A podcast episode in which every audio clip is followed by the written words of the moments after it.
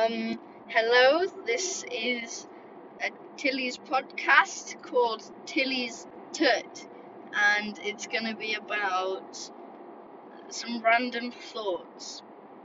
So, uh, here we go.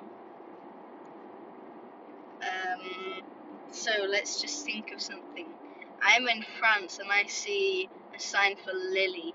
Let's let's think about lilies. When I think about lilies, I think about meditation and calmness.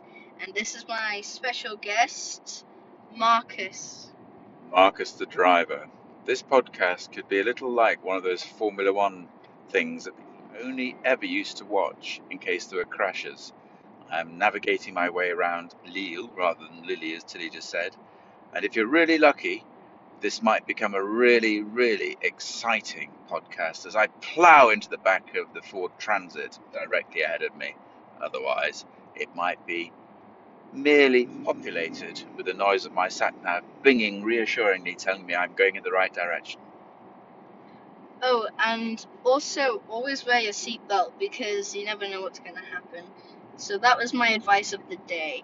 So, yeah, we were talking about lilies, weren't we? And a meditation. So, uh, lilies also. Shut up, car!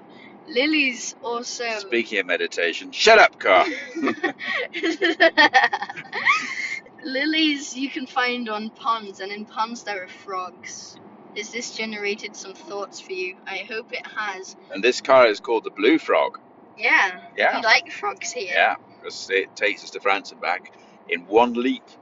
And we all know the French are called the grenouilles, they frogs. If it was a French car driving us from France to England, of course it would be called the white roast beef. But it's not. It's the blue frog. There you go. So, I hope we've generated something calm and soothing for you today.